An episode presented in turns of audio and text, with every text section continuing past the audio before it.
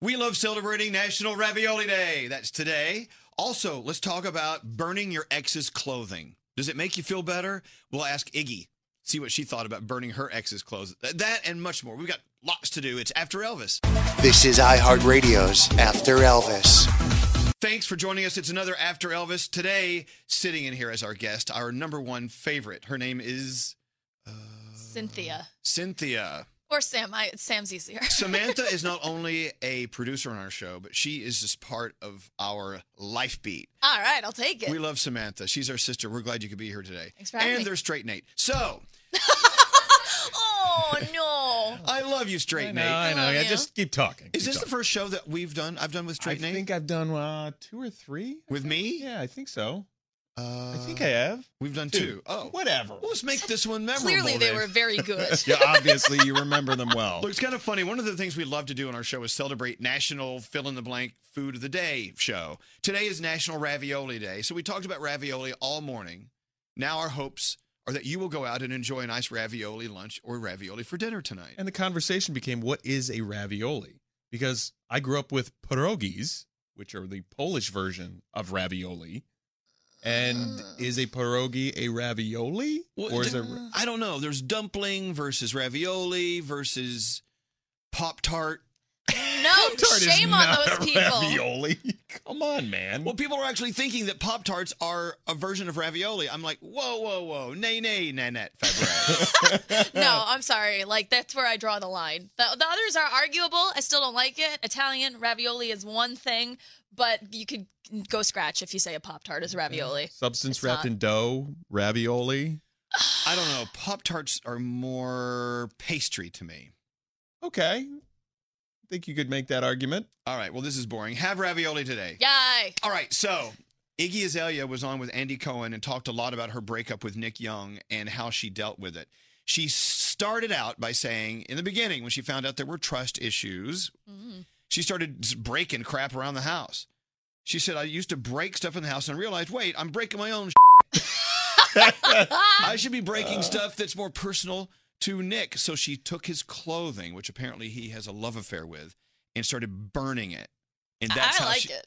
Do you really? I like the act. I would have preferred if she took all of his clothing and donated it. Like that would have been Yeah, awesome. And the yeah. punchline would have been the same. Yeah. And it almost might have been worse because then imagine him walking around town and seeing some other guy in his $700 jacket. But it's cleansing. I've done that with different stuff. Burn away. You've burned stuff that meant something special to your ex, Oh, yeah. and it makes you feel better, really? Eh, it was like a cleansing thing. Like, oh, we're done. We're well, good. she went on to say that in burning his clothing, she started with the cheap stuff, then she moved on to the expensive stuff. And she says, for the record, the cheap stuff is more flammable. So keep that in Science. mind. So, look, I've heard about people who key their ex's cars or you burn their clothes or.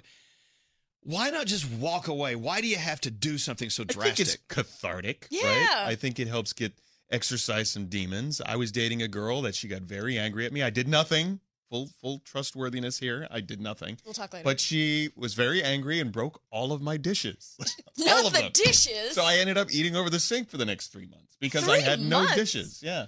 I mean, could have Yeah. bought new dishes. I didn't I want to buy new dishes. That's on you. Come on. Something I want to talk about on the on the big show is like what you do when you just lose it.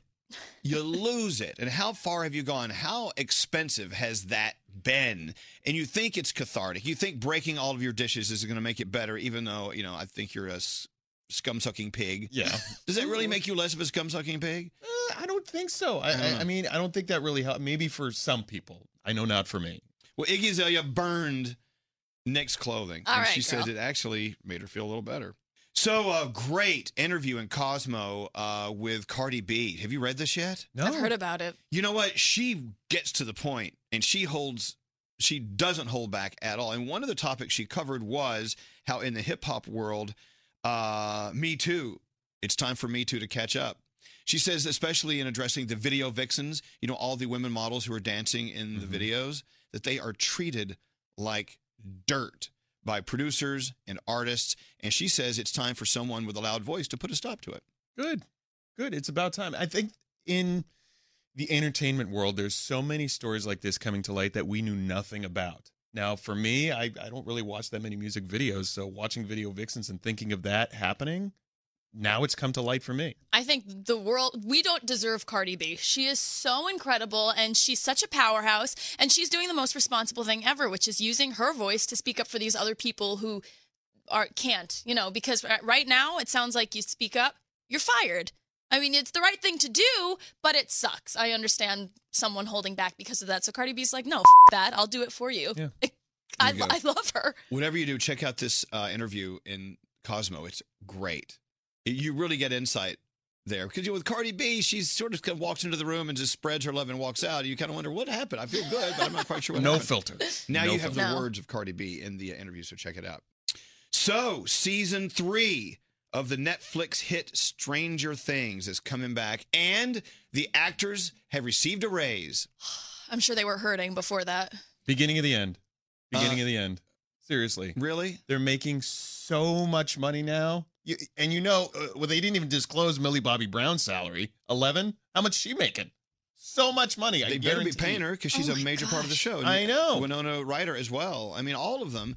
Well, uh, Winona and uh, David Harbour. they apparently were raised to 350 an episode, Oh, and everyone else is up to 250. Most of most of the other people are up to 250. Except for the teens, I read. Really? So poor Steve with his baseball bat with the nails in it. Aw. He's got nothing else. Come on, man. Did they let him keep the bat? I hope so. Me Maybe that was too. his signing bonus. they're working actors in Hollywood. But I, you know, this is one the first major story that has been released about actor salaries since the Hollywood story came out about equal pay for male and female actors. So it's it's nice to know that the top two, in their words, most seasoned actors are making the same exact salary, great. 315 episode. Hell yeah. So there you go, Stranger Things. My favorite part of the story is we have another uh, ep- an episode or two of Stranger Things on the way. Yay!